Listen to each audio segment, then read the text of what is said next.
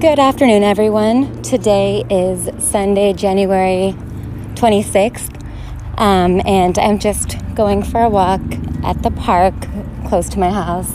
Um, it's a beautiful day outside, and I just finished my first session with a new therapist who specializes in addiction issues and um, anxiety issues.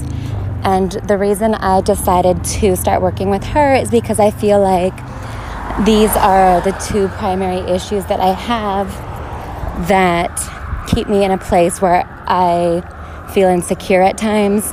And it may be because of this that I decide to stay with my narcissistic husband.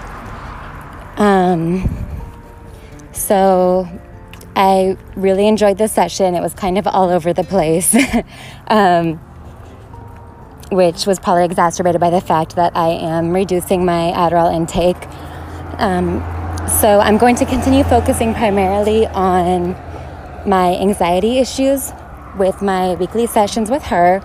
And then she recommended a great website that I can use to find a psychiatrist who can help me get off the medication in a safe and healthy way, you know, without going completely crazy.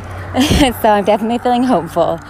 Um, I have taken about 60% of my previous dosage of Adderall today. Um, it is a Sunday, but I've been super productive. I got a lot of work done.